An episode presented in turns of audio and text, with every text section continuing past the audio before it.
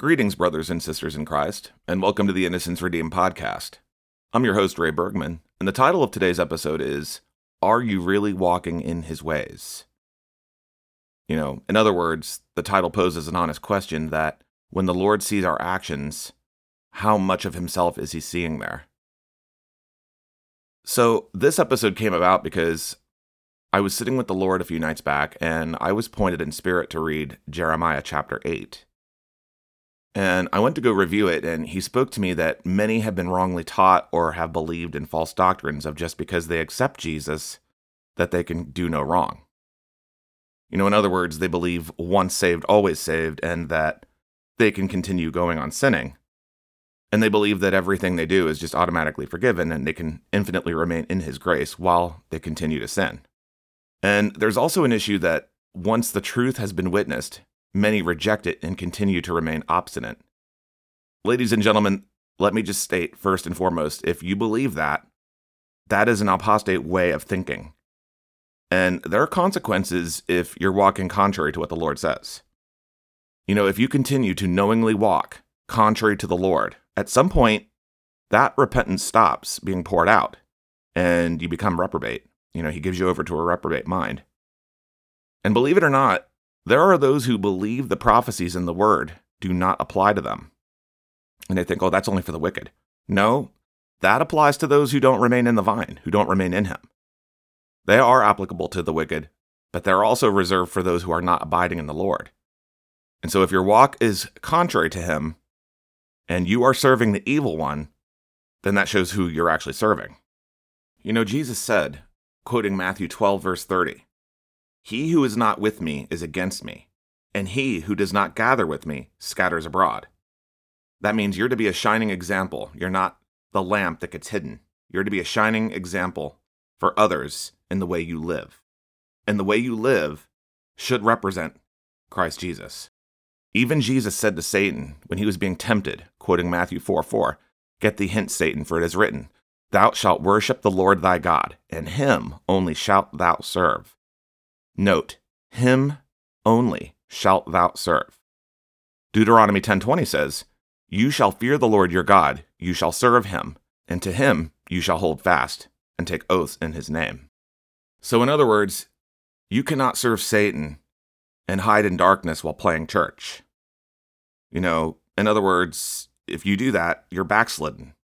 And what the Lord is appealing to you is to return to him and begin living for him and walking with him. Now, I want to share Jeremiah 8 because Jeremiah 8 references Jerusalem, but all you have to do is replace Jerusalem with America or whatever country or kingdom applies. So starting on Jeremiah 8:4, "Moreover, you shall say to them, Thus says the Lord, Will they fall and not rise? Will one turn away and not return? Why has this people slidden back, Jerusalem, in a perpetual backsliding? They hold fast to deceit. They refuse to return. I listened and heard, but they do not speak aright. No man repented of his wickedness, saying, What have I done? Everyone turned to his own course, as the horse rushes into the battle. Even the stork in the heavens knows her appointed times, and the turtle dove, the swift, and the swallow observe the time of their coming. But my people do not know the judgment of the Lord. How can you say, We are wise, and the law of the Lord is with us? Look, the false pen and the scribe certainly works falsehood. The wise men are ashamed, they are dismayed and taken. Behold, they have rejected the word of the Lord. So what wisdom do they have? Therefore, I will give their wives to others, and their fields to those who will inherit them. Because from the least even to the greatest, everyone is given to covetousness. From the prophet even to the priest, everyone deals falsely. For they have healed the hurt of the daughter of my people slightly, saying, Peace, peace, when there is no peace. Were they ashamed when they had committed abomination? No, they were not at all ashamed, nor did they know how to blush. Therefore, they shall fall among those who fall. In the time of their punishment, they shall be cast down, says the Lord. I will surely consume them, says the Lord. No grapes shall be on the vine, nor figs on the fig tree, and the leaf shall fade, and the things I have given them shall pass away from them. Why do we sit still? Assemble yourselves, and let us enter the fortified cities, and let us be silent there. For the Lord our God has put us to silence and given us water of gall to drink. That means it's bitter. Because we have sinned against the Lord. We looked for peace, but no good came, and a time of health, and there was trouble. The snorting of his horses was heard from Dan. The whole land trembled at the sound of the neighing of his strong ones. For they have come and devoured the land, and all that is in it, the city and those who dwell in it. For behold, I will send serpents among you, vipers which cannot be charmed, and they shall bite you, says the Lord. The prophet mourns for the people. I would comfort myself in sorrow. My heart is faint in me. Listen, the voice, the cry of the daughter of my people from a far country. And by the way, keep that in mind for later. The daughter of my people from a far country. Is not the Lord in Zion? Is not her king in her? You know, thinking about it, that's the way it is now. Why have they provoked me to anger with their carved images, with foreign idols? The harvest is past, the summer is ended, and we are not saved. For the hurt of the daughter of my people I am hurt. I am mourning. Astonishment has taken hold of me. Is there no balm in Gilead? Is there no physician there?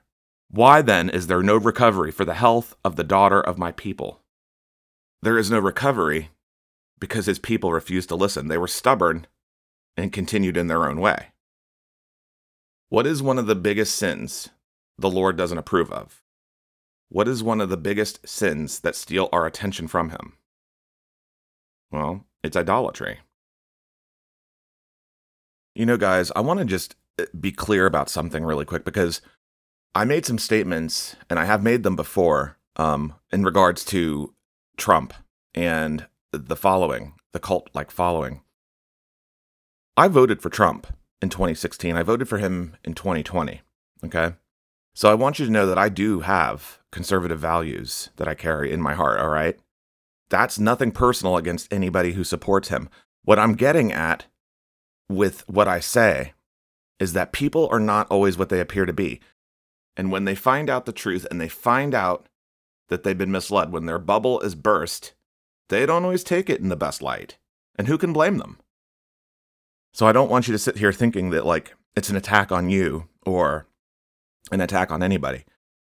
What you should be aware of is that you are being played, okay? You have to realize when you're being played. Instead of chasing after a political solution, you need to be chasing after Jesus right now. I find it amazing that there are so many who are willing to go to a protest or go to a rally, but yet they won't stand up for the millions of aborted babies. They won't stand up and speak out at their church. They won't speak to their neighbor about certain issues. They will continually go on and seek political solutions, even as it's clear all around us that these things are going on, that we are in the end times. You can see that they are getting ready to pass laws against Christians, okay? Just because it hasn't happened yet doesn't mean that it won't. Well, you're being distracted with all this news going on, which, by the way, it is a distraction in case you didn't already notice it. Because usually, when you're focused on one thing, there are several, at least two or three things going on. And so when you see that happening, and when you're being told, like, oh, focus here, focus here, and he's saying, oh, come out and protest. Well, did he pardon or help the people who did that before? No. And, you know, you might say that that happened after he left office. Okay, fine and good, but he could have known that that was going to happen. He knew the way it was being portrayed in the media that day, all right? Now, there were really troublemakers there, okay? But there's more people concerned with that, concerned with Trump, than they're concerned about their salvation right now. And that's where we need to be. Because if people realized just where things were and how late in the game it is, they wouldn't be playing around on the worldly playground, all right? I mean, I hate to break it to you guys, but it's the truth. Now, say what you want. There were infiltrators in that. I'm sure there were. My point is, you don't want to get caught up in all that. And this is where I'm trying to say our priorities need to be in line with God's. Another thing, has he come out and confessed, like, oh, I led my people to go get this injection that has been maiming people? You know, he hasn't come out and said, I apologize for that. Why does nobody ever ask the hard questions? Why is it that we are so inclined to blindly follow even when something seems like it stinks, or when it seems off. See, we'll rally for that. We'll rally, not asking the questions, and be like, rah, rah, rah, I want my normal back. But why don't we rally for Jesus? Where's the rallies for Jesus? Where is the speaking out against everything going on and the repentance that the Lord wants to see? And to that, you might say, well, there are rallies, Ray. I mean, there are Christian rallies going on. Not nearly enough. There are more concerts and ceremonies going on, worshiping the evil one and carrying out his dirty deeds than there are rallies for Jesus and salvation and for redemption. There are more Trump and DeSantis rallies. And you notice those two are dividing also. There's more of those rallies than there is in the truth of what is really going on, that this is a spiritual issue. You cannot solve a spiritual problem by voting in a politician. Because if you do that, if that's the habit you're in, like I've said before, you'll quickly clamor to the Antichrist when they try to bring him onto the scene. Because he's going to try to come out and say, oh, look, peace, and everything's going to be good, and I'm going to feed you, and yada, yada, yada. And it's all lies. You see? Do you see why it's so dangerous to get caught up in all of this? Why aren't there more people standing up for what's righteous and right? People want, you know what it is? It's because people want a political solution. They want a political solution because they don't want to think about their ways and where they're wrong and change their ways. The Lord is outstretching his hand. And yet, everybody wants to run the opposite way and point fingers and get upset when I call that out. Well, you're being warned. You're being warned ahead of time that you had the chance. Also, while all that's going on, you got the banking going on, you got the banking collapse and consolidation going on behind the scenes. You have war getting ready to happen over there with Ukraine. You know, there is war going on, but no, it's getting worse because Russia and China are meeting now. We're doing everything we can to provoke that situation. And they came out and said, we're going to control the New World Order. Well, of course they're going to control it because it's going to be modeled after communism. What Russia doesn't realize is that China's eventually going to turn on them. People have seen that in prophecies. Many rounds and I have talked about it before in our past podcasts, and I'm going to probably get him on at some point. But, you know, these things need to be said. I have nothing personal against Trump, okay? You know, he's fallible just like any of us. I have nothing personal against that. What I'm trying to say is we need to put our priorities in the right place. And what that means is you should not be placing all your eggs in one basket. And you need to be careful as to what you trust because there's going to be a lot of deceptions going on. And you don't want to be caught up in that. There's going to be a lot of things that trigger people to do things that they shouldn't take part in. And that's where we are. That's the climate we're in now. There are many who go to church once a week and then are more consumed with political stuff going on in this country, thinking that somehow that if we just vote in the right person, it's going to change. If we just do this, if we just do that, it'll change, and we don't have to, you know, we can just keep going on and la-di-da. No. Folks, this country's gone. I hate to break it to you. It's gone. It's gone, okay? It's too late to take it back. It's not going to be like World War I, World War II, or even the Civil War, where, you know, you're fighting to take something back. The difference is the technology is more advanced now, and we're in the last days. This is why I did the last podcast where I talked about all these things that they are getting ready to implement, because they are. They are control measures. And don't you find it interesting? Oh yeah, go protest so we can catalog you with our AI systems and cameras. And nobody thinks to ask a question? Now, to their credit, there are a lot of people out there who do see it. Like, I think that's a trap, because it is. And even since I put that podcast out, there has been more evidence of that by the day. I'm getting constantly sent articles by a sister behind the scenes, and she's showing me, it's like, you know, and I'm like, yeah, well, this is why I put that out. I'm trying to show people where it is because they have a choice to make right now. They have a choice. They have a choice whether they're going to follow Jesus, really, really follow him, really abide in him, or are they going to continue throwing caution to the wind and chasing a political idol? And I'm sorry, but when you're making something a virtue, when you constantly are making it a virtue, when it's always about, well, we need to save our nation and we need to elect Trump, we need to do that, That is blind patriotism. You can sit here all you want and say that I'm a hater and I'm un-American, whatever you want to think about me. That's fine. What you don't know is you're persecuting me. You're also persecuting the one who sent me. God is sending me to warn you, okay? The Lord is sending me to warn you that time is running out and we need to stop playing around. There are many distractions, and many of these distractions, guys, they are illusions that are going to lead to your downfall if you don't start paying attention and understand what it is the Lord wants you to do.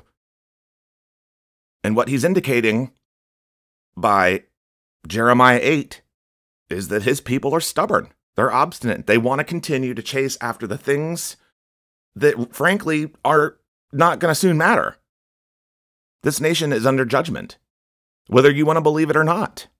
You know, Lady Liberty, she's without her toga, she's caught in her nakedness, she's had too much to drink, and she's staggering around in Long Island Sound, while our enemies abroad laugh at us, and laugh at our downfall, and laugh at our leadership.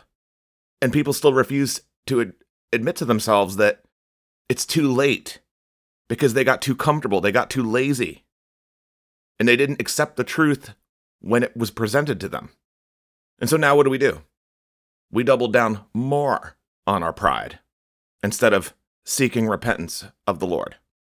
It is that denial, it is that pride that has gotten us here, and that's what we need to realize as a nation. You know, people love to quote Second Corinthians, "If my people will humble themselves and turn from their sinful ways, I will heal their land." Except the people have not turned from their sinful ways. That's the problem. Like I said, it's a spiritual problem. Instead, we double down. And just by canceling does not mean, or turning this off does not mean that it's going to change. You'll remember that you heard it. And at that time, you're going to wish that you had spent your time in the Word and getting prepared. You're going to wish that you had not spent so much time chasing the wind for something that frankly is not going to matter very soon, okay? You have to understand something, okay? Where it comes to all of this and why none of this is going to matter soon. God has always risen up leaders and kings over kingdoms. He lifts them up and he tears them down, especially when his people become ungodly and are insubordinate. And let's face it, we are an insubordinate, stubborn, stiff-necked people. We're more concerned about gimme, gimme, gimme, my best life now, I want it all. Yeah, and we're found in wanting. Let's face it. Let's be honest about it. See, this is the thing. We have to get real about where we are. How can we come to repentance if we don't even know and understand where we are and what's wrong? And we essentially go along with all the sexual depravity going on because we don't even speak out against it. Oh, we may not go along with it personally, but we stay silent, so we may as well condone it. These are real facts we have to face. And I'm of the belief that America is Mystery Babylon. America is Babylon, okay? And eventually, she's going to fall, including those who drank of her fornication, all right? Because they have bought in to the system of lies, and that's what you have to understand, is there is so much lying and deception going on. You have to break your conditioning. You have to think outside the box, guys. God gave you a brain. Use it. Ask for wisdom. If you don't understand, ask him for the wisdom to understand these things. It's not a personal attack. It's a plead for you. It's a plead. And really, it's the Lord pleading. He's outstretching his hand and saying, "Come, my child, follow me. Come away from her." But yet we have many who are stubborn, and they want to continue to go in their own way. And when destruction comes, when the invasion comes, which it certainly will, there are going to be many wishing they had done different. Because they are going to outlaw the word, guys. At some point, they are going to do it. It's like, well, that can't happen. You don't think so? Amos chapter 8, verse 12 even says, "And they shall wander from sea to sea, and from the north, even to the east. They shall run to and fro to seek the word of the Lord, and shall not find it."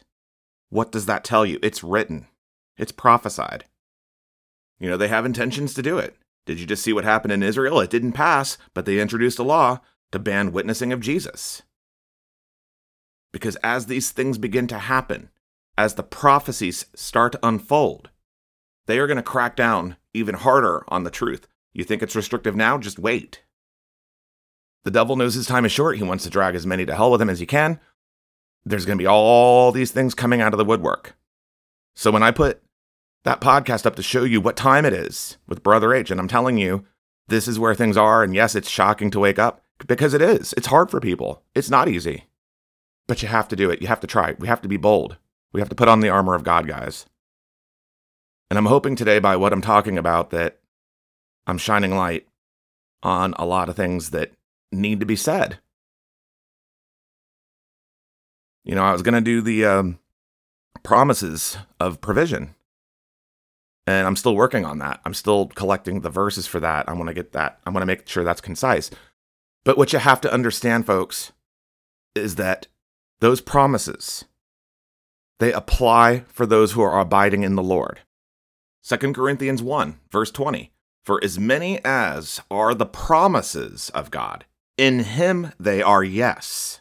Therefore also through him is our amen, to the glory of God through us.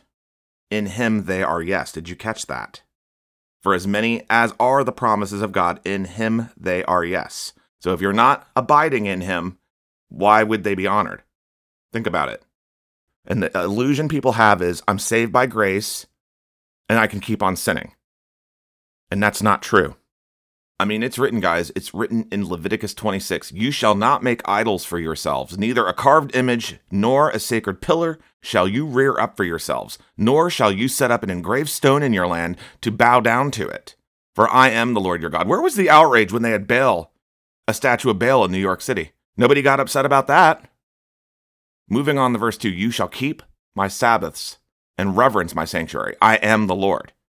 If you walk in my statutes and keep my commandments and perform them, then I will give you rain in its season. The land shall yield its produce, and the trees of the field shall yield their fruit.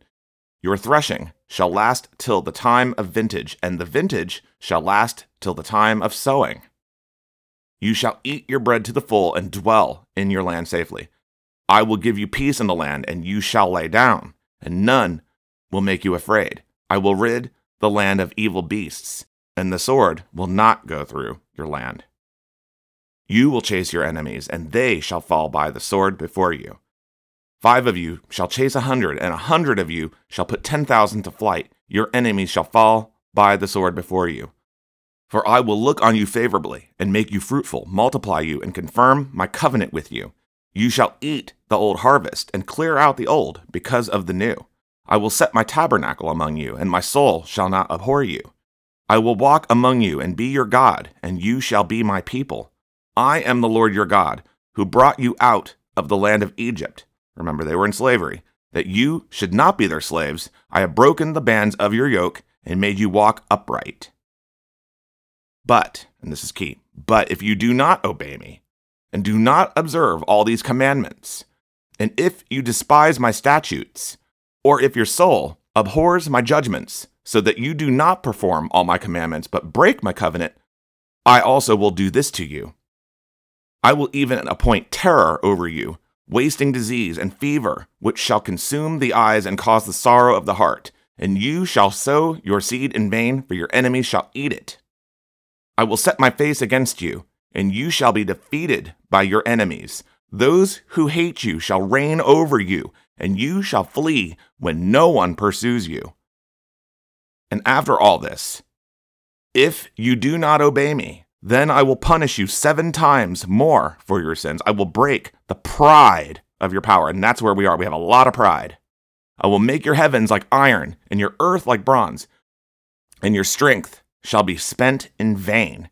For your land shall not yield its produce, nor shall the trees of the land yield their fruit. Then, if you walk contrary to me, and are not willing to obey me, I will bring on you 7 times more plagues, according to your sins. I will also send wild beasts among you, which shall rob you of your children, destroy your livestock, and make you few in number, and your highways shall be desolate. And if by these things you are not reformed by me, but walk contrary to me, Then I will also walk contrary to you, and I will punish you yet 7 times for your sins, and I will bring a sword against you that will execute the vengeance of the covenant. When you are gathered together within your cities, I will send pestilence among you, and you shall be delivered into the hand of the enemy.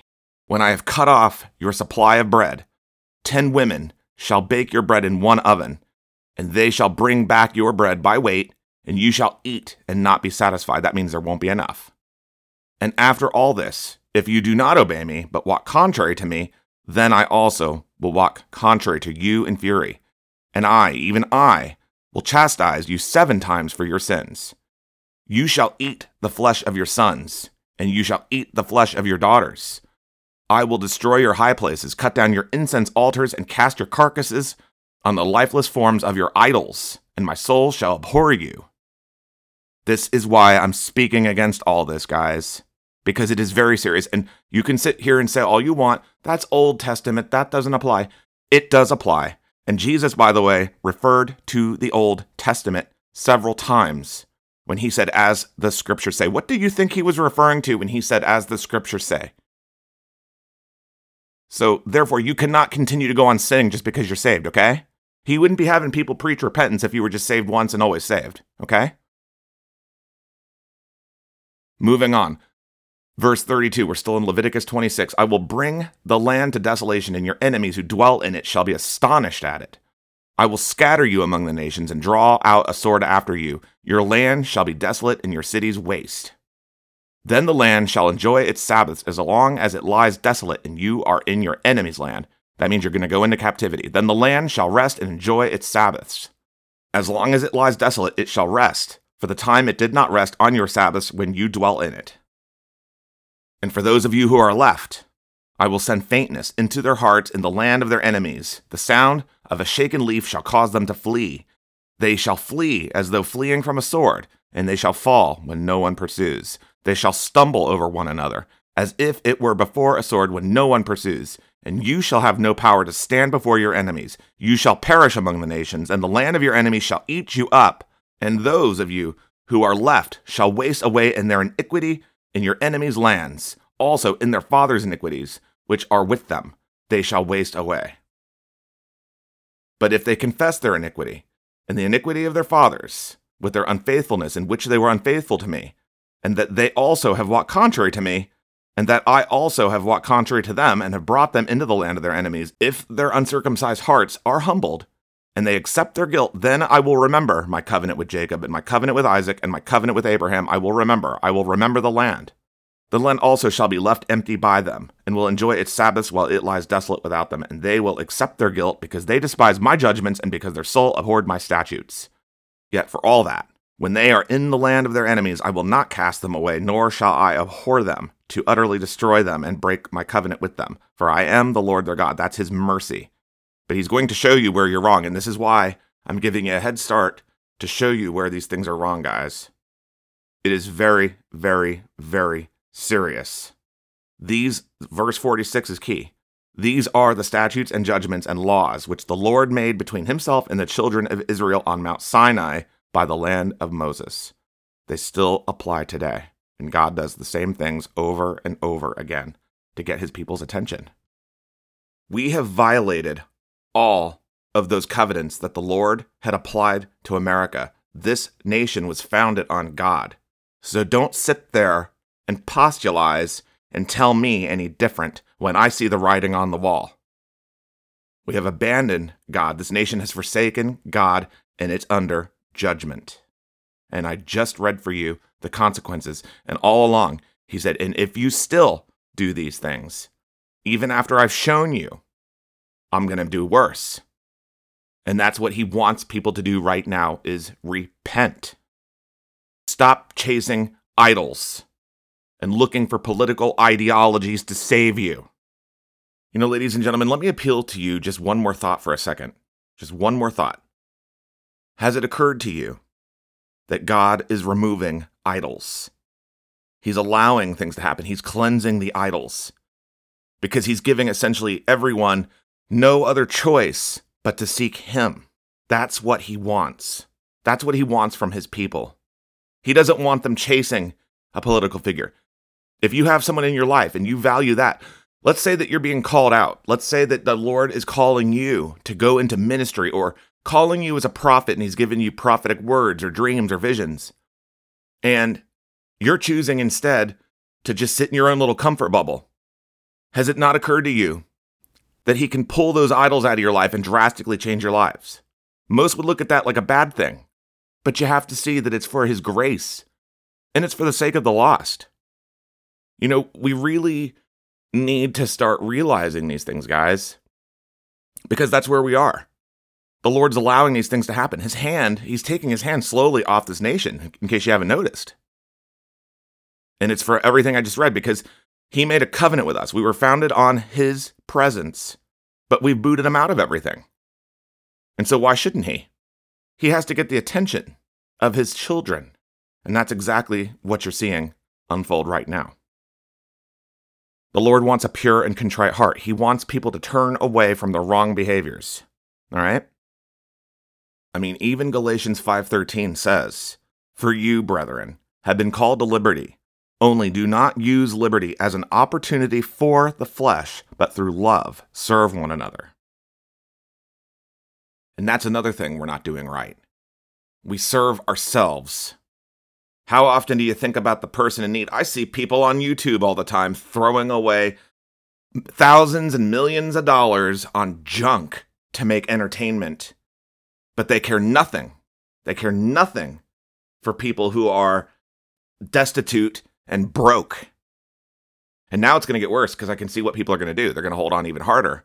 Like, oh, well, I'm only going to be concerned about my own needs and my own selfish needs. I really hope that that works for you. I really hope that that works for you and what happens with the economy, because you have been told over and over and over again to continue to maintain the Christian way, the ways of the Lord. And that includes looking out for others' interests, not just your own. Philippians 2:4.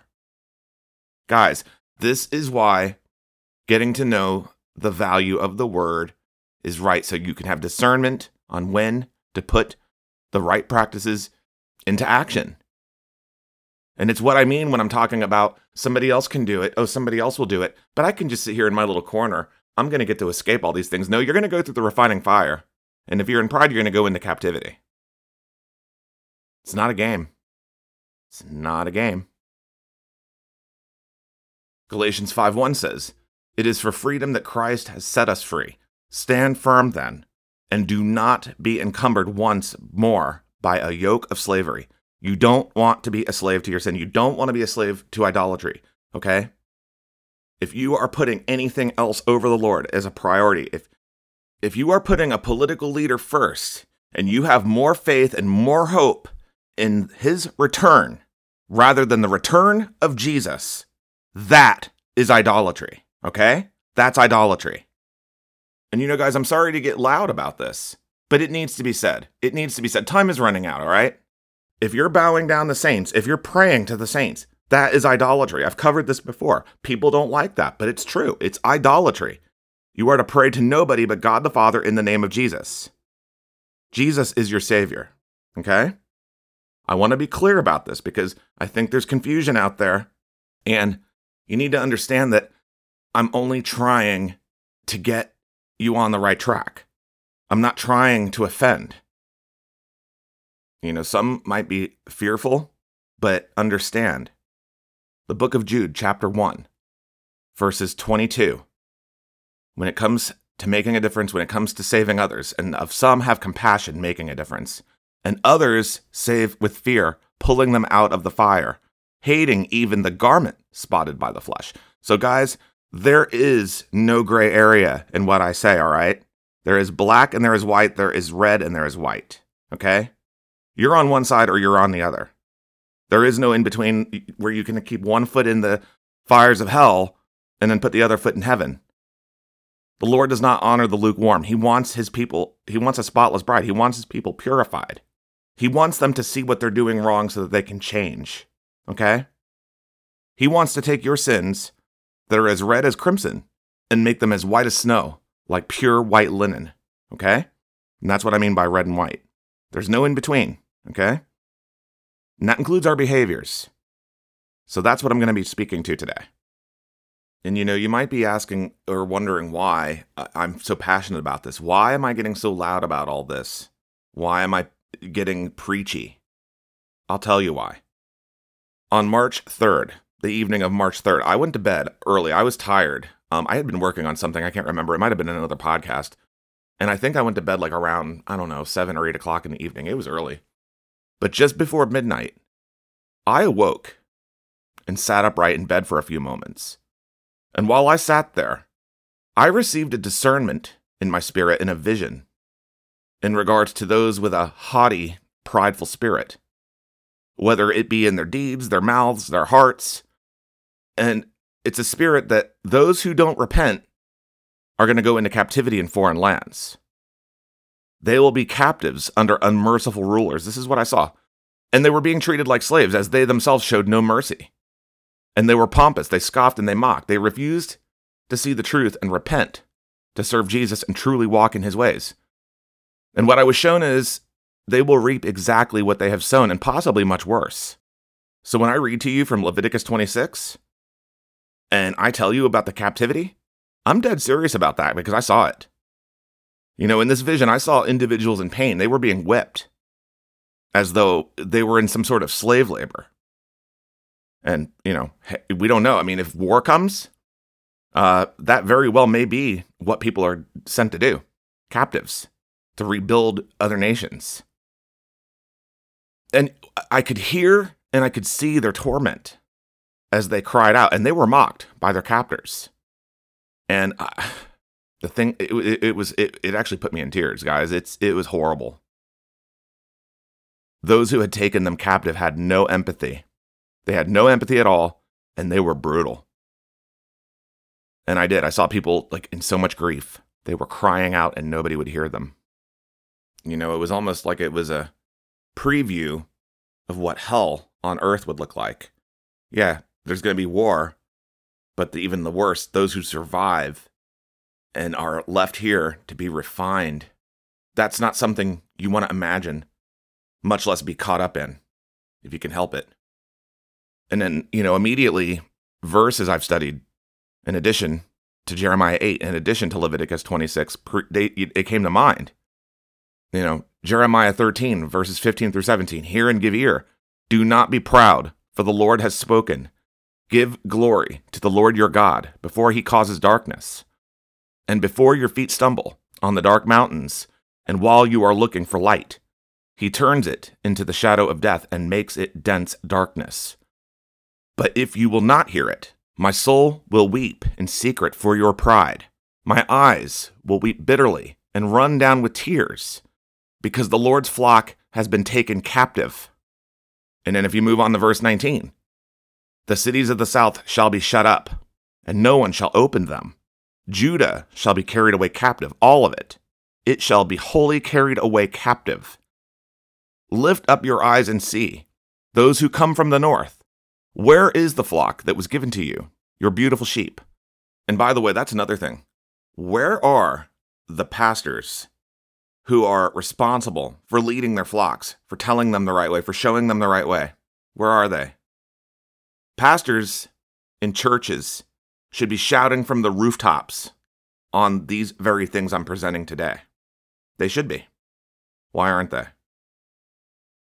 Because the Lord is very serious about this, and he judges the church first. And that's beginning to happen right now. Moving on. What will you say when he punishes you? For you have taught them to be chieftains, to be head over you. Will not pang seize you like a woman in labor? And if you say in your heart, why have these things come upon me? It is for the greatness of your iniquity. Your skirts have been uncovered. Your heels have been made bare. And that's exactly what I was referring to, by the way, when I mentioned Lady Liberty, because that's a perfect example. It just represents everything in this nation as a whole. It represents the people. It's a bastion of freedom. The reason I had not shared this until now was because I had been praying ever since I had this vision for more revelation. I wanted more revelation on it to understand what the Lord was showing me. Though I had gotten a glimpse of it and I had an impression of what it was, I wanted to make sure and accurately portray it so that I could explain it. and so I felt today was the time to share it. By the way, Joel 2 is another one we can reference here. Starting at the beginning. Blow the trumpet in Zion, and sound an alarm in my holy mountain. Let all the inhabitants of the land tremble, for the day of the Lord is coming, for it is at hand. A day of darkness and gloominess, a day of clouds and thick darkness, like the morning clouds spread over the mountains. A people come, great and strong, the like of whom has never been, nor will there be any such after them, even for many successive generations. A fire devours before them, and behind them a flame burns. You know, side note, I don't know about you, but for everything to burn and kindle, it sounds like an attack happened, if you ask me. Moving on.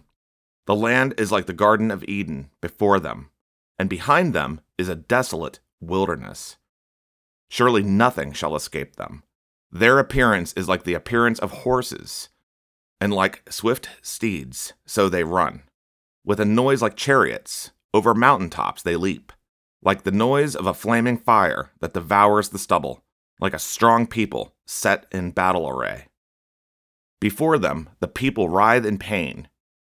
All faces are drained of color. They run like mighty men. They climb the wall like men of war. Everyone marches in formation, and they do not break ranks. They do not push one another. Everyone marches in his own column. Sounds like a very familiar Eastern nation that we know about. Though they lunge between the weapons, they are not cut down. They run to and fro in the city. They run on the wall. They climb into the houses. They enter the windows like a thief. You know, I want to stop real quick. I had a vision. I want to say it was back in 2010, 2011. I saw people being rounded up. I saw people being rounded up by the Chinese. They were being put on buses. Where they were being taken, I have no idea. I was hidden in this dream, but I know what I saw. And anybody who didn't go along was just plain straight up shot in the head. You know, it's very serious, guys. And I just saw the other day, there are young Chinese nationals being apprehended at the southern border in Brownsville, Texas. And for the record, that was a video that Border Patrol put out. Somebody took it, and I think it was Debuo 7, a channel named Debuo 7 on YouTube that put it out. So it's no secret kind of video. It's up on YouTube, and anybody can look that up. So suffice to say, they're likely already here. They're just waiting their marching orders, or they're waiting for the right time.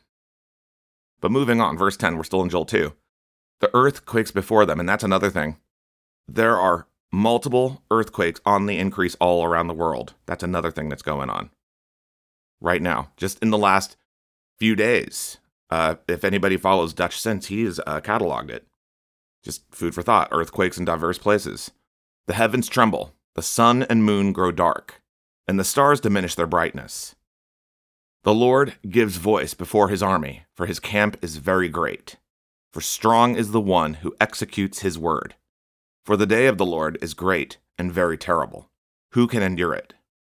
And then we get into a call to repentance. Now therefore, says the Lord, turn to me with all your heart, with fasting and weeping and with mourning.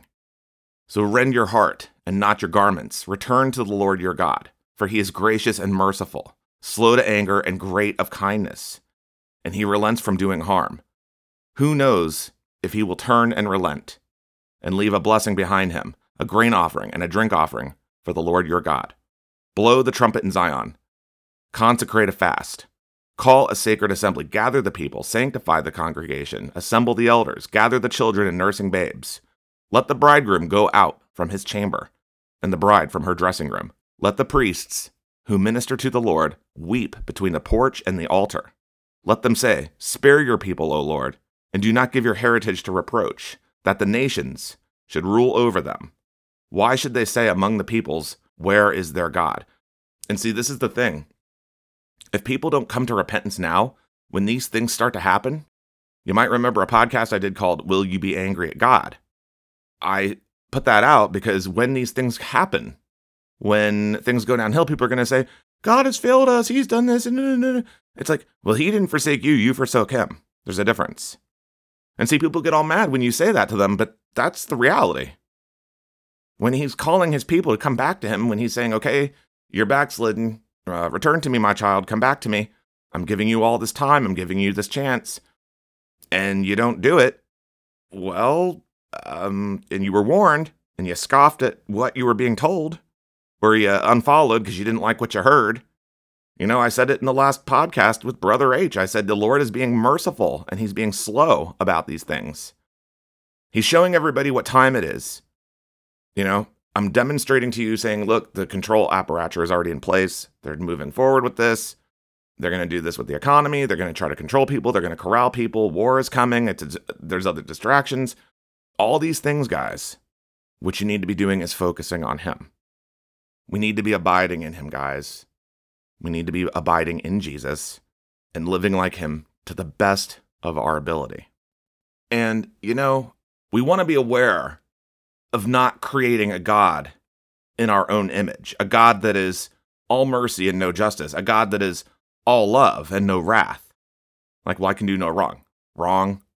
You don't want to be creating an image of a God that is all grace and doesn't judge, a God that is all accepting and no rejecting. You know, that's what a lot of the church is tending to do right now. Like, oh, yes, just come on in and, you know, we won't call you out for your sin. All welcoming. All is welcome. It's like everybody is welcome, but they have to repent if they're serious about seeking the Lord. Remember, because you were not hot nor cold, I will spew thee out of my mouth. And lastly, we need to not be having the outlook that there is only heaven and no hell. There's some people who believe, literally, there is no hell. Well, look at Revelation. Look what happens to ungodly sinners. Look what happens to those who take the mark and where they go. Remember, in our world, God does not conform to us. We are to conform to him and his ways. We need to keep our hearts in check. Now, you know, I already presented Jeremiah 8 and Leviticus 26, but let's take a look at some verses about abiding. 1 John 2, verse 6. He that saith, he abideth in him, ought himself also so to walk, even as he walked. That means pick up your cross, walk after him. John 15:4. Abide in me, and I in you, as the branch cannot bear fruit of itself, except it abide in the vine. No more can ye, except ye abide in me. You know, outside of him you can do nothing. Jesus said in John 15:5, I am the vine, you are the branches. He who abides in me, and I in him, bears much fruit, for without me you can do nothing.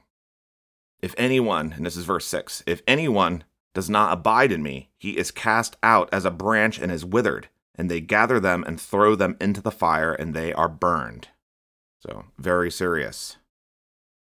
Proverbs 24:16, for a just man falleth 7 times, and riseth up again, but the wicked shall fall into mischief. Proverbs 13, verse 18, poverty and shame will come to him who disdains correction, but he who regards a rebuke will be honored.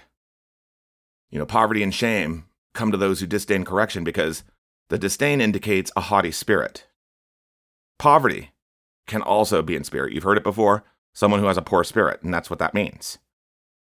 You don't get to omit what you don't like, contrary to whatever mainstream church has misled you. You see, this is part of the problem within the church. We want to hear only good and positive things, but we don't want to focus on proper behavior and living for the Lord. You know, many hear something they don't like and are quicker to turn it off or cancel out the messenger rather than focus on what the Lord is showing them and what he wants them to get right in their heart. There's this attitude like, oh, well, let's not talk about that, but we'll say we did. The church witnesses of Jesus and invites salvation, don't get me wrong. But then they'll say, you shouldn't sin, but by and large, they offer superficial treatment for a people's mortal wounds by never really getting into the nitty-gritty of those wounds and talking about specific sins so as to let the light of Christ get into those wounds in order that they may be healed. I've heard it from people, guys. I've heard so many testimonies since I've been in ministry, of people who were once in, I don't know, fornication or adultery. And rather than giving them any good advice, it was just a, well, you shouldn't do that. You know, how does that really help somebody? You have to explain things to them. And I've been to many church services and seen it. And I've watched enough televangelists to know that this takes place. How can a man or a woman, a prodigal or a backslidden Christian, ever know what needs to be corrected if nobody ever tells them? You know, if you're just quick to just sweep it under the rug and say, well, you just shouldn't do that, and, well, that's a sin, and they get looked at like they're just something that came in off the streets. No, that is a person with a heart, and their heart needs to be healed. And then you have the group that uses the excuse, well, you know, nobody is perfect, we all sin. Well, of course we all sin. Romans chapter 3, verses 10 through 11 say, not one is righteous, not one is truly wise and seeking God. Verse 12 says, their talk is foul like the stench from an open grave. Verse 18 says, they have no fear of God at all. The point I'm trying to make today is that we don't want to get into the habit of using the nobody's perfect excuse as a crutch to lean on so as to keep sinning and doing wrong. You know, there's mistakes, but then there's also willful sin, meaning you know better, but then do it anyway. Think about that for a moment. Would you like it if someone took advantage of you? No, of course you wouldn't. So how do you think it feels to Jesus when he died a gruesome death on that cross and was persecuted, and he shed his blood to cover those sins and make you whole, and you choose to keep taking advantage of his mercy by sinning? Think about it. It grieves him. You know, Romans 6 is instrumental in explaining this very point. What shall we say then? Shall we continue in sin that grace may abound? Certainly not. How shall we who died to sin live any longer in it? Or do you not know that as many of us as were baptized into Christ Jesus were baptized into his death? Therefore, we were buried with him through baptism into death, that just as Christ was raised from the dead by the glory of the Father, even so we also should walk in newness of life. For if we have been united together in the likeness of his death, certainly we also shall be in the likeness of his resurrection, knowing this, that our old self was crucified with him, that the body of sin might be done away with, that we should no longer be slaves of sin. For he who has died has been freed from sin. You know, you die when you accept Christ. All things are made anew. Now, if we died with Christ, we believe that we shall also live with him, knowing that Christ, having been raised from the dead, dies no more. Death no longer has dominion over him. For the death that he died to sin once for all. For the life that he lives to God. Likewise, you also reckon yourselves to be dead indeed to sin, but alive to God in Christ Jesus our Lord. Therefore, do not let sin reign in your mortal body, that you should obey it in its lusts. And do not present your members as instruments of unrighteousness to sin, but present yourselves to God as being alive from the dead, and your members as instruments of righteousness to God. For sin shall not have dominion over you, for you are not under the law, but under grace. But here again, you don't use that grace to keep sinning. Starting on verse 15, Romans 6 continues to explain this very point. What then? Shall we sin because we are not under the law but under grace? Certainly not. Do you not know that to whom you present yourselves slaves to obey, you are that one slave whom you obey, whether of sin, which leads to death, or of obedience leading to righteousness. But God be thanked that though you were slaves of sin, yet you obeyed from the heart that form of doctrine to which you were delivered. And having been set free from sin, you became slaves of righteousness. That means you turned away from those sins, you started living for Christ Jesus because he redeemed you by his blood. I speak in human terms because of the weakness of your flesh. For just as you presented your members as slaves of uncleanness and of lawlessness, leading to more lawlessness, so now present your members as slaves of righteousness for holiness. For when you were slaves of sin, you were free in regard to righteousness. What fruit did you have then in the things of which you are now ashamed? For the end of those things is death. But now, having been set free from sin and having become slaves of God, you have your fruit to holiness, and the end, and that's everlasting life. For the wages of sin is death, but the gift of God is eternal life in Christ Jesus our Lord.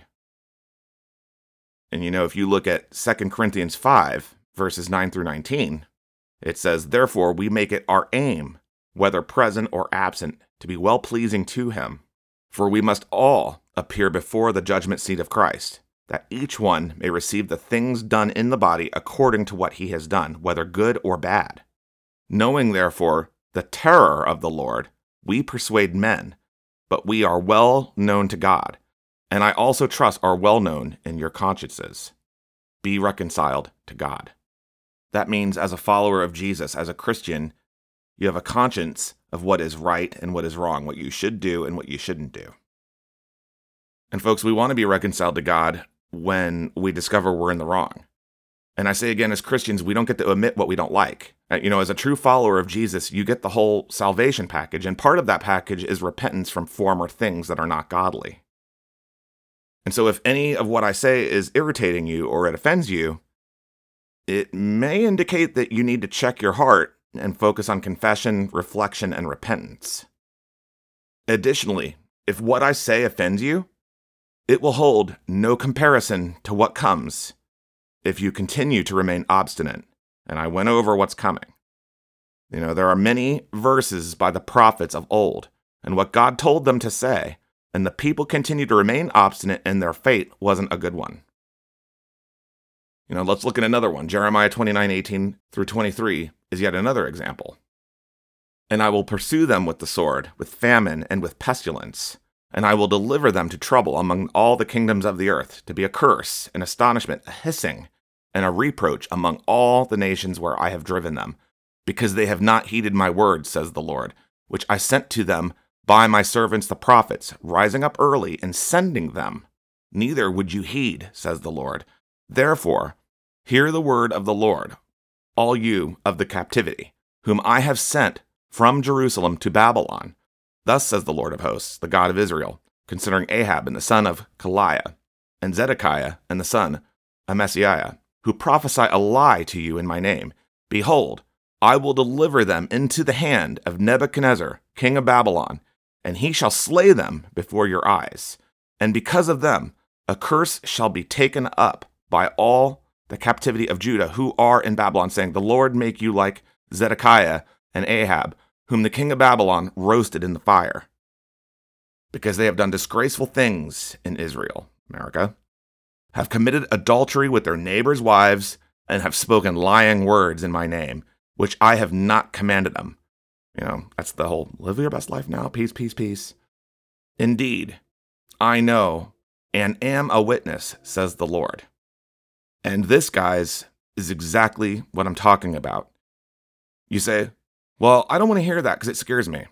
Well, it ought to scare you. You should have a healthy fear of the Lord. Jesus even said, "Fear not the one who kills the flesh, but he who can throw both body and soul into hell."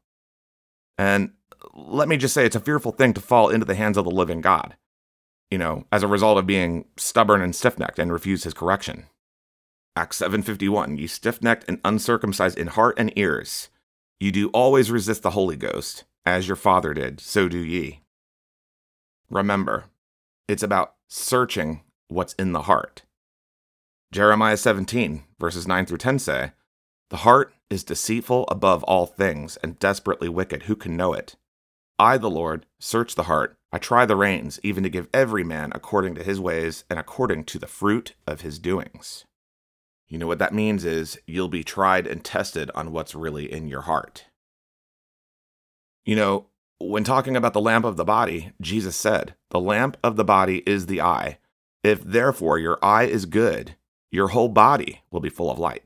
But if your eye is bad, your whole body will be full of darkness. If therefore the light that is in you is darkness, how great is that darkness?" And that's what I'm getting at. That's what I'm talking about when I say there's people who believe that they're not doing wrong or they're not sinning, like, oh, I'm saved by grace, but I'm going to keep sinning. I'm going to go sleep around, or I'm going to go, do whatever I do. And I'm going to listen to, perverted music and watch, violent movies. And I'm going to use the Lord's name in vain. I'm going to just do whatever I do. But I believe.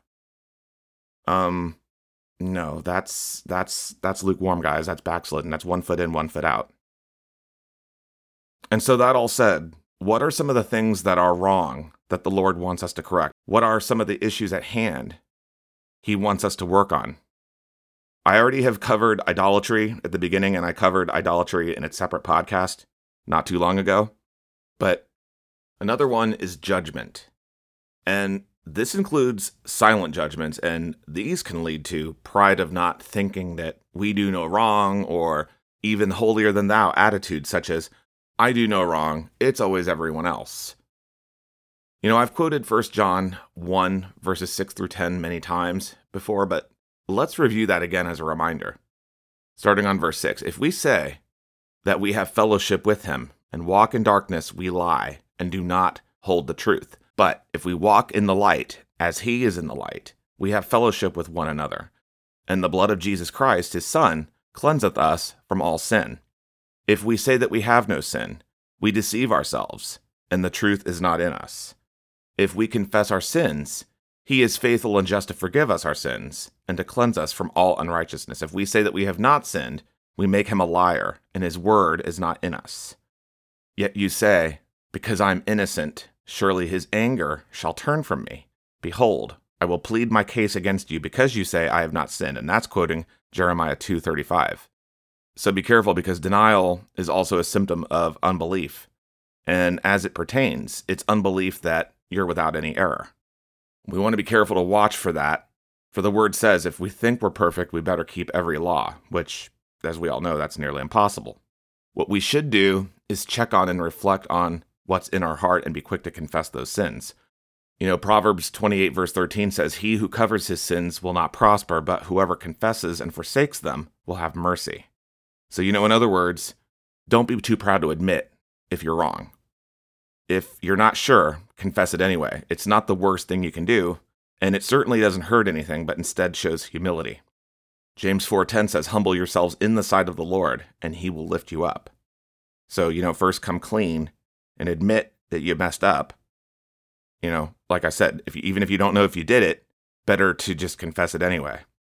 And you know, another thing, while we're on the topic of judgment and pride, if someone has offended you, you need to forgive them.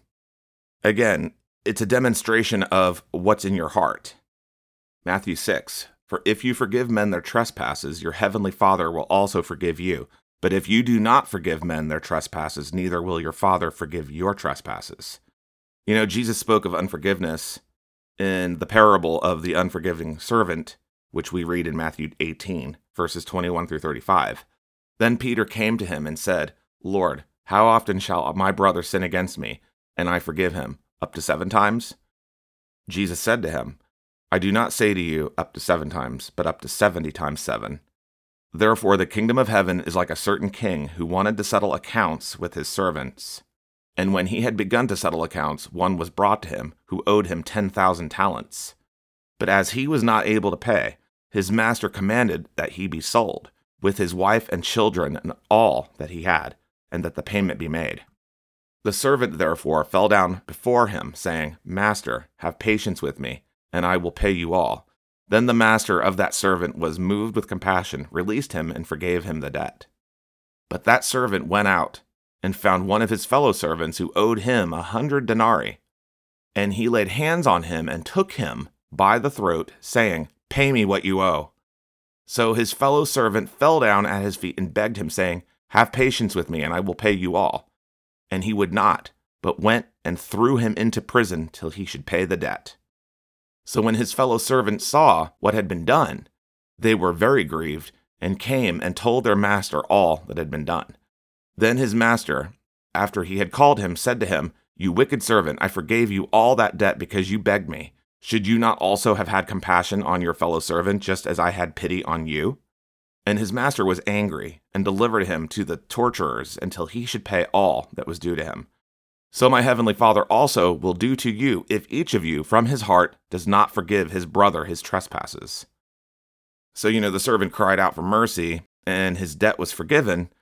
But then later on, when someone else owed him, he didn't extend the same mercy and forgive the debt of who owed him. And, you know, that's part of doing unto others as you would have done unto you. So in other words, as you would want to be forgiven of your sins, so you should be forgiving of those who have sinned against you. You know, if you're not forgiving, you should not expect to be forgiven. And as not one is without sin, when you confess, you definitely want to be forgiven when you slip up.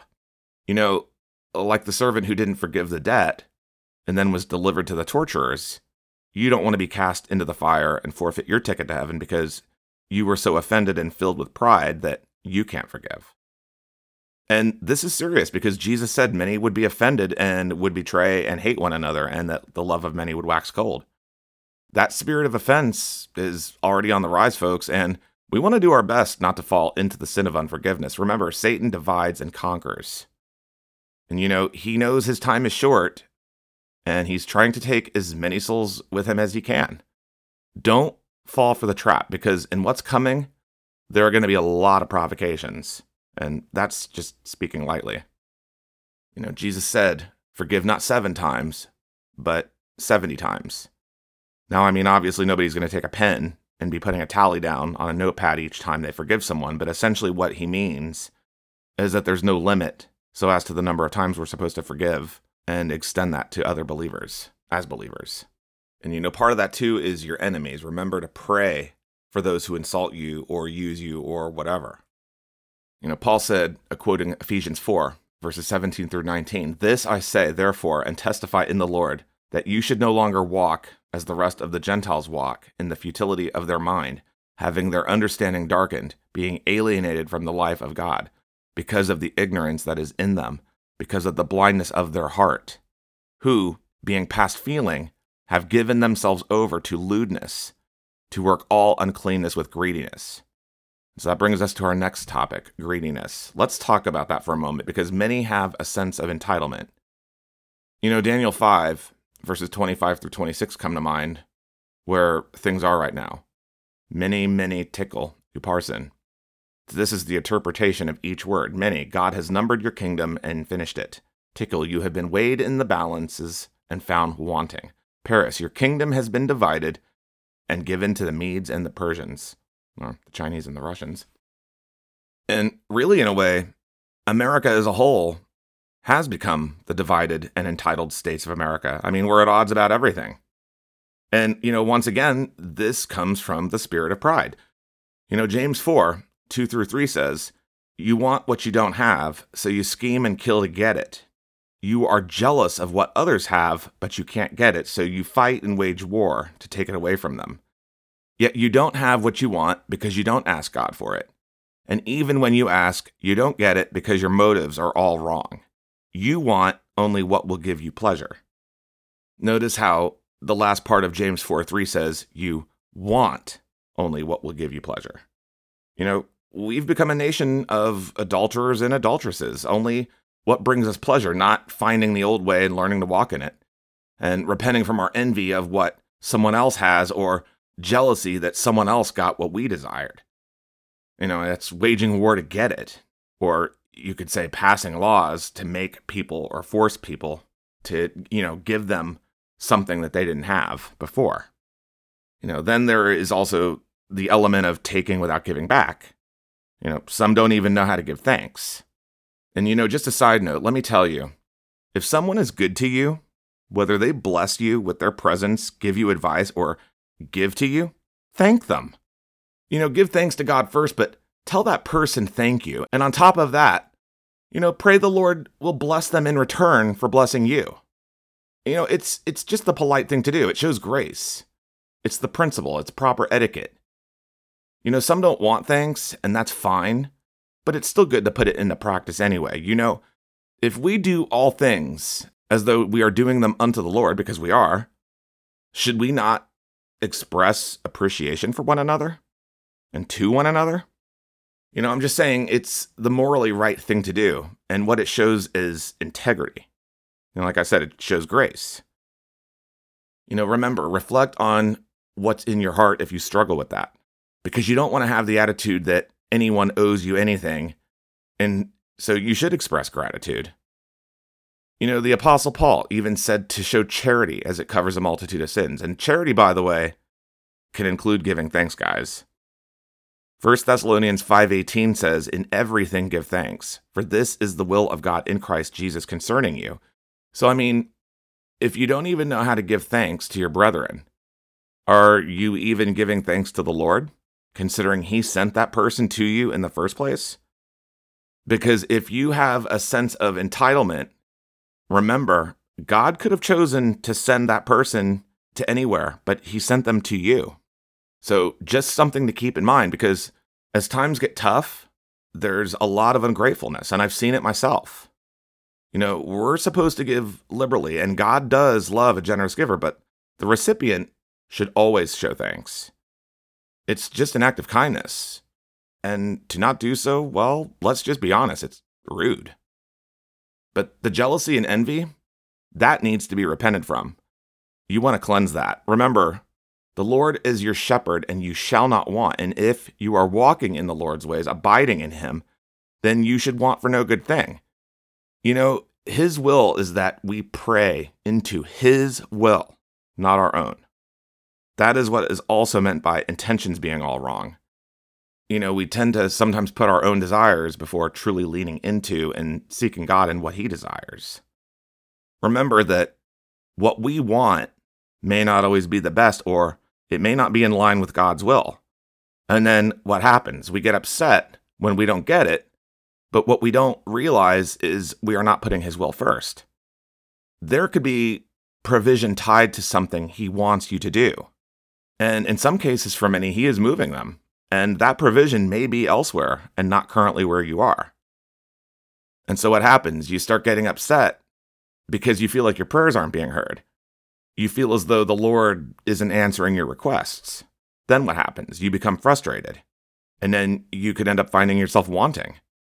You know, you risk the danger of starting to complain or doubt, and that's the opposite of faith.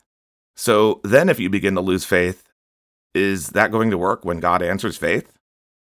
And what a lot of us sometimes fail to realize is that we may not be in line with what God wants, and because we are inadvertently fighting him instead of putting him first and leaning into his will, we miss the blessing, or we fail to walk through certain doors he opens when we have the chance to do so.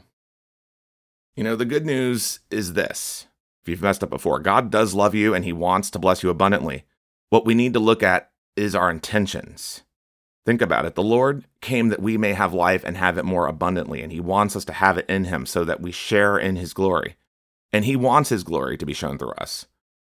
Unfortunately, the reality is many are tending to put selfish ambitions before the Lord's will.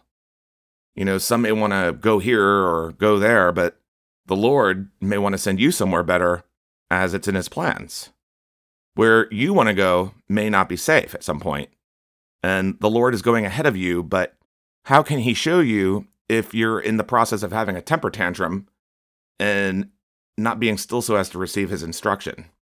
You know, some are seeking a wife or a husband, but did you stop to consider that maybe the Lord has kingdom work to be done, or he doesn't want your commitment to be on anyone but him? Or he doesn't want your interest to be divided? Or maybe the Lord does want to bless you with a spouse, but it's tied to his will and you're refusing to step into it. Or could it be that your interests are secretly for your own gratification and not of the Lord at all? You know, another thing is there may not be much time left for that. You don't know. I don't know. None of us know the day of our departure, guys. Search your heart and what your intentions are. You know, have an honest evaluation of yourself and what's there, but seek the Lord first and his will first. You know, Jesus said in Matthew 6:33, "But seek first the kingdom of God and his righteousness, and all these things shall be added to you." You know, another passage where it comes to making your own plans, James 4, verses 13 through 16 warns of having too much self-confidence. "Look here, you who say today or tomorrow we are going to a certain town and will stay there a year, we will do business there and make a profit. How do you know what your life will be like tomorrow? Your life is like the morning fog. It's here a little while, then it's gone. What you ought to say is, if the Lord wants us to, we will live and do this or that. Otherwise, you are boasting about your own pretentious plans, and all such boasting is evil." You know, this is part of putting into action now the abiding in him, not being envious or jealous of someone else who may have been sent or have what you would like to have. We certainly don't want to be stubborn. God's plan may be different for you than it is for the next person. It may not even be about you. Philippians 2, verses 3 through 4. Do nothing out of selfish ambition or vain conceit. Rather, in humility, value others above yourselves, not looking to your own interests, but each of you to the interests of others. And I mentioned that just a little bit ago. People love to say, well, you're not saved by works as if it's a license to be selfish. No, you're not saved by works on their own, but Jesus was very clear about not paying attention to the needs of others. And when you neglected these, you neglected him. And that's when he judges, it's in his word, when he judges how, I was cold and you didn't do this, you didn't give me a coat, I was hungry, you didn't feed me. And, ultimately at the end of the day, what it's about is a show of mercy, which is what he desires us to do. Many of us are going to be tested on this, especially in the time coming, to see if we're going to continue doing it. Proverbs 10:3, the Lord will not allow the righteous soul to famish, but he casts away the desire of the wicked. So that's, are you only in it for yourself? Or are your interests in line with the Lord's will? Something that needs to be reflected on. Moving on. What's another sin the Lord frowns upon? Well, adultery and fornication. That is unmarried couples engaged in sexual relations who are living together. Some refer to it as shacking up. Many have had children out of wedlock. And when I say that, I'm not talking about people who did that once in the past. No, you're forgiven. If you've confessed it, if you know you're wrong, you're forgiven by it. I'm talking about people who continue to do it. And sometimes it's not even about couples, but those who choose to live in the single lifestyle of dating just so they can continue to have intercourse without any type of commitment. They don't want to tie the knot. They don't want to get married. They don't want to have marriage vows. They don't want to make a covenant in marriage. In other words, it's a form of promiscuity. And adultery, that's also couples who are unfaithful to one another. Sleeping around while married. It harms you spiritually, and it can doom the marriage once the covenant is violated, unless you repent. But even once is too much, because that just destroys the trust. But where it comes to fornication and adultery, 1 Corinthians 6, verses 18 through 20 say, flee sexual immorality. Every sin that a man does is outside the body, but he who commits sexual immorality sins against his own body. Or do you not know that your body is the temple of the Holy Spirit who is in you, whom you have from God, and you are not your own? For you were bought at a price. Therefore, glorify God in your body and in your spirit, which are God's. And by the way, fornication can also include pornography addiction. So whether you're alone or you're married, it doesn't matter. It's lust. It's still a sin because you're making a covenant with it, and you committed the adultery in your heart. Do you remember how just a moment ago I talked about the heart being deceitful and who can know it? Well, that's a perfect example right there, and it's evident in how it comes out. I once heard someone say, well, I'm not hurting anybody. No, but you're harming yourself spiritually, as well as your relationship with the Lord. The Lord still sees it. It's adultery on him. Jesus said, quoting Matthew 5, verses 27 through 30, you have heard that it was said to those of old, you shall not commit adultery. But I say to you that whoever looks at a woman to lust for her has already committed adultery with her in his heart. If your right eye causes you to sin, pluck it out and cast it from you. For it is more profitable for you that one of your members perish than for your whole body to be cast into hell. And if your right hand causes you to sin, cut it off and cast it from you.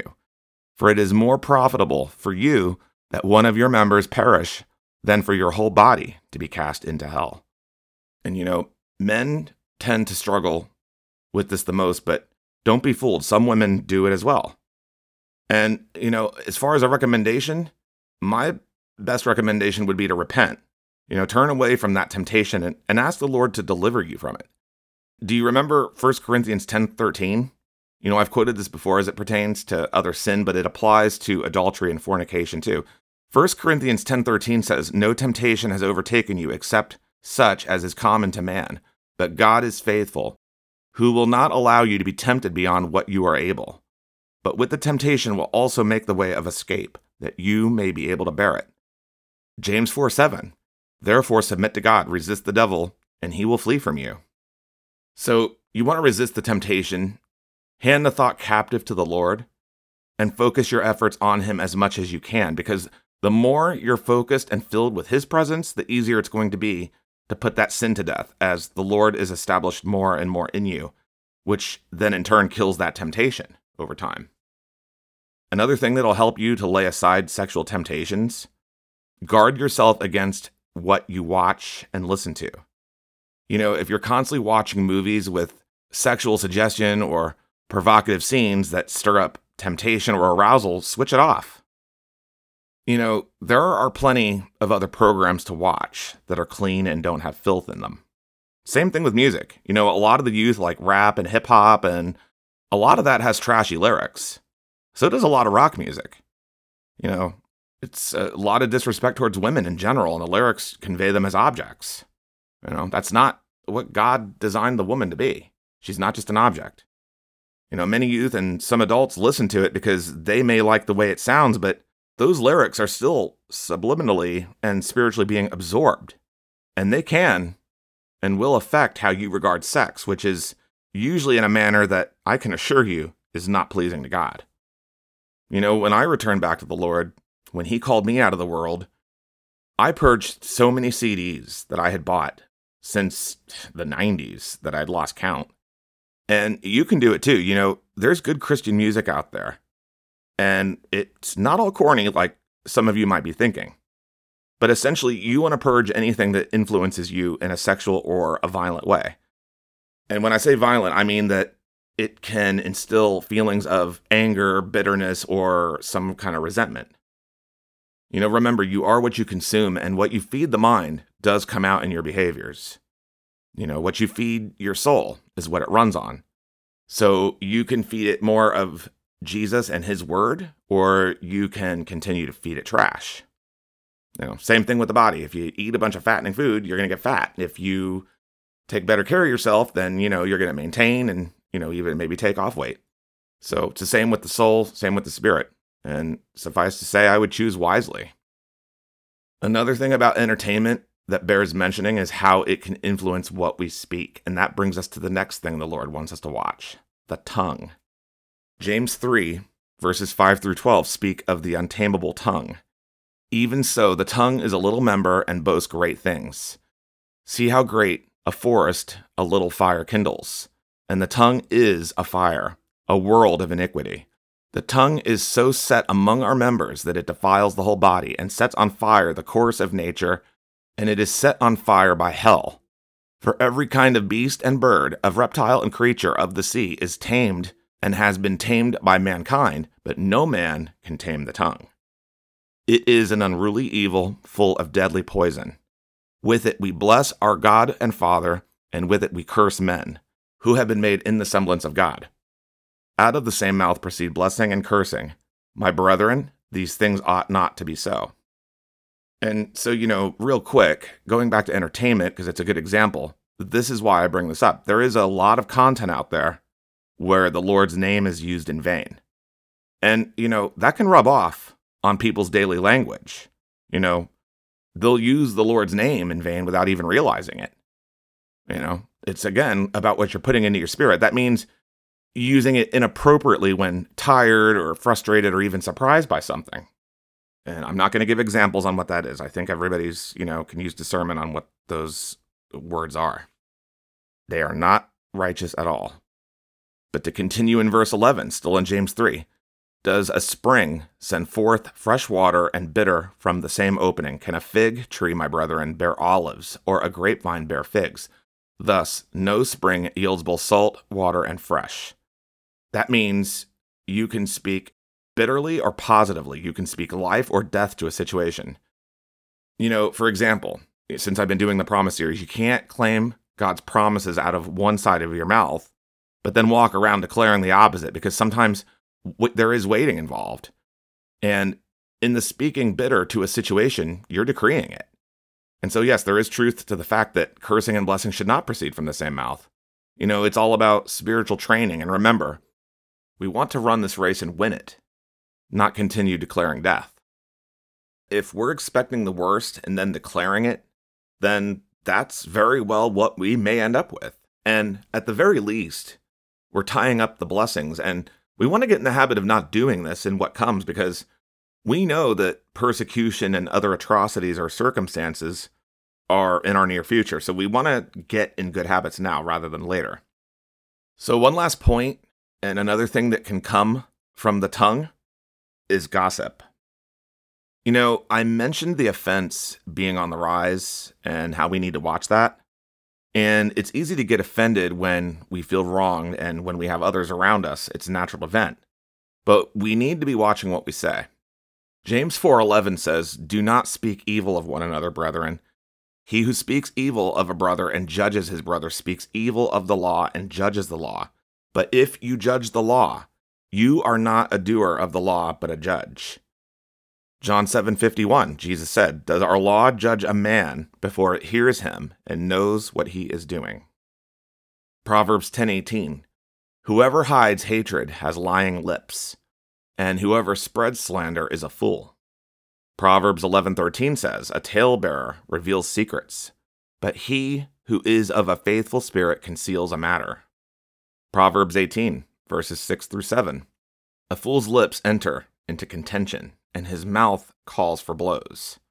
A fool's mouth is his destruction, and his lips are the snare of his soul." And that's what I was just talking about. And you know, gossip, whether true or untrue, you know, what that boils down to is a matter of trust. I can speak from my own personal experience that it always got back to me. You know, just a personal story, years ago, when I worked in an office, I had a relative that worked in the same office as me, and this was someone who I trusted, and yet she would run her mouth to her coworkers, which also happened to be my colleagues. And this was my aunt, and she actually, by the way, claimed to be a Christian, but did this. Needless to say, you know, I'd get talked about in subjects that were of a personal nature, and they were not appropriate for an office environment. They had no business being in an office where everybody dressed up. And they did more than just damage my trust in my aunt when they got back to me. But it also made me distrusting of those coworkers who would come to me and tell me she was talking about me, because I'd look at it like, well, why didn't you put a stop to it? And I would just give them this strange look.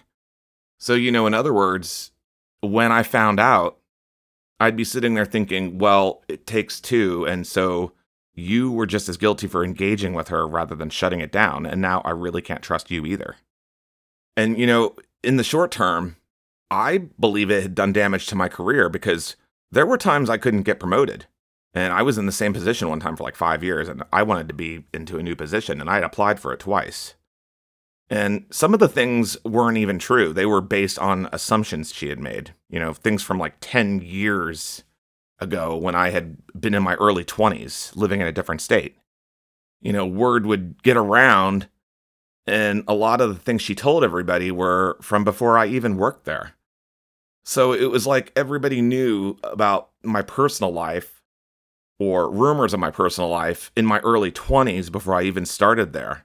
And then I started there years later. And they used it to judge my character because she had put a bad taste in their mouth about me. So, you know, it was like, gee, thanks. You know, I'm so glad everyone knows me before I know them. You know, but I think over time I was able to salvage my character because I just, for the better part, kept my head down and I worked hard and had to prove myself. And I had started to question why they would tell me why she was doing it. But still, you know, it was the principle of the whole thing. And it caused unnecessary strife and stress. You know, of course, when confronted later on, you know, she lied. And I think most people would agree they can't stand being gaslighted. And gaslighting, by the way, that's another thing. That's a form of lying. You know, that's knowingly bearing false witness. And we know that that's just as displeasing to the Lord. And, you know, that story, you know, it's all forgiven. It was years ago, but ultimately it destroyed family trust. And nobody really trusts her as much anymore. And we never were close again after that. So, you know, moral of the story, gossip is another factor of the tongue we need to keep in check. And if we catch ourselves doing it, we need to be actively repenting because it can damage someone's character, or much worse, in my case, it can damage, you know, someone's reputation. And often those doing it would not want themselves to be talked about either. You know, it's one thing to be concerned or have consternation, you know, but, you know, if it's in malice, if it's, you know, in a negative way, or if it's, you know, to destroy someone, then it's wrong. And that may not be the person's initial intention, but that can happen, especially in a professional environment. And, you know, when we speak of someone, we may as well just speak well of one another or not say anything at all, because we're going to have to give an account for every idle word we speak. And that's quoting what Jesus said in Matthew 12:36.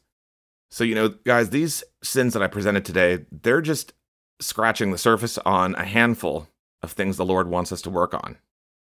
And in closing, I quote the words of Philippians 2, verses 12 through 13.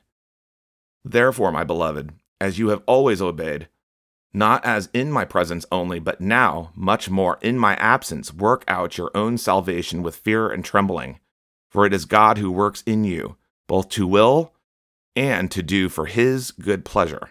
His good pleasure, that's for his glory, ladies and gentlemen. And what that means is he wants us to be more like him, to reflect him, and less about worldly affairs. You want to be making a conscientious effort, and he'll meet you where you are. But, you know, to reject and be prideful, you know, that's a haughty spirit, and that comes before a fall, and that's not where any of us want to be. You know, as Christians, we're always seeking to improve. So you always want to keep that in the back of your mind. You're doing it for Jesus and the eternal salvation he has purchased and promised to you. That all said, ladies and gentlemen, brothers and sisters, that's all I have for you this week. It is my prayer that this podcast today has been a blessing in helping you understand what the Lord wants us to be all doing and getting right in our lives. I know it started off pretty strong, but I did that so as to get the attention of those who really need to hear the message and the warning. So that said, brothers and sisters, may our Lord Jesus bless you all. I thank you for listening, and may you all have a great weekend and an even greater week. And until next time, stay vigilant out there, everyone.